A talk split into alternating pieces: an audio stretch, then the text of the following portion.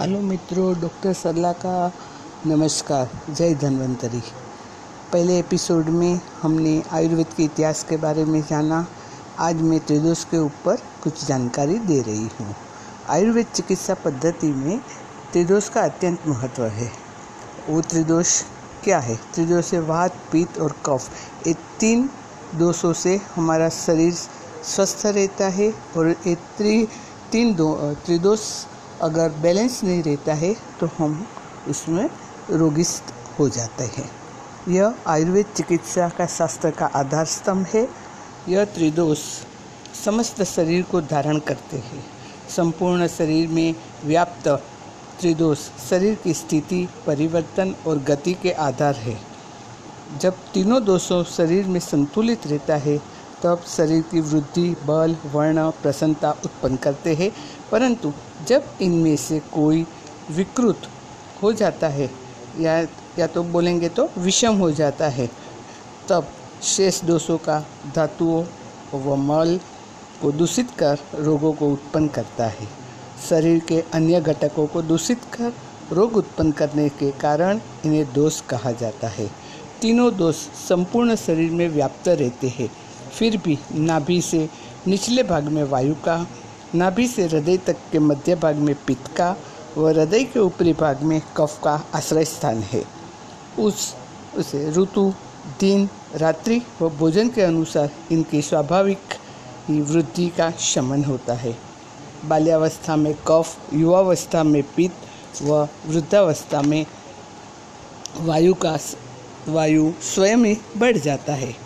दिन के तीन भागों में से प्रथम भाग से, प्रथम भाग, यानी प्रातः छः से दस में कफ, द्वितीय भाग दस से दो के दो के बीच में पित्त व तृतीय भाग दो से छः के वायु की वृद्धि होती है।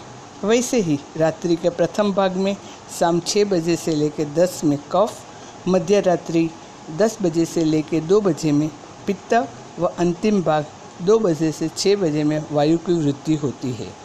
भोजन के तुरंत बाद कफ की, पाचन काल में पित्त की व पचने के बाद वायु की वृद्धि होती है।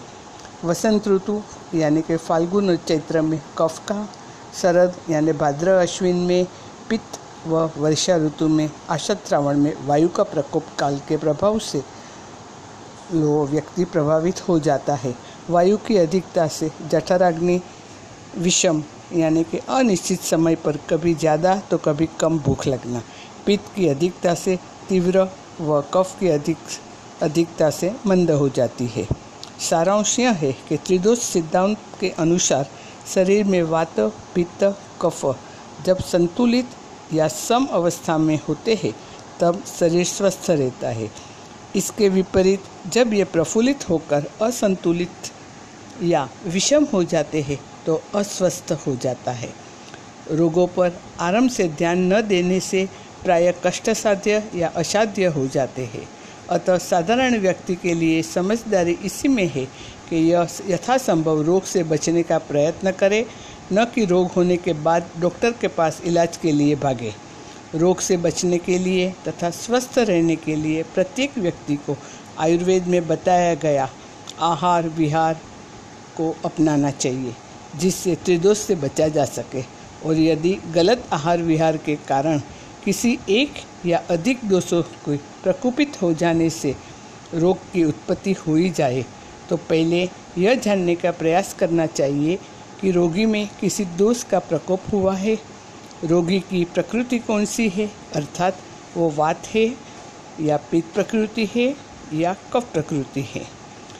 इसके अतिरिक्त निदान करने का समय और रोगी की आयु, मानसिक दशा, शारीरिक बल, रोगों की अवस्था, देश, ऋतुकाल और उनकी मानसिकता आदि पर भी विचार कर लेना चाहिए। जो दोषों का प्रकोप हुआ है तो दोषों को शमन के लिए रोगी की प्रकृति को शांत करने वाले आहार विहार को अपनाना चाहिए। जैसे यदि कफ प्रकोप जान पड़े तो कफ वर्धक आहार से बचना चाहिए। साथ ही कफ सामक आहार विहार को अपनाना चाहिए। इसलिए आयुर्वेद में त्रिदोष का बहुत महत्व है और उनको संतुलित रखने के लिए आहार विहार दिनचर्या ऋतुचर्या और उसका हमें पालन करना चाहिए। जय धन्वंतरी।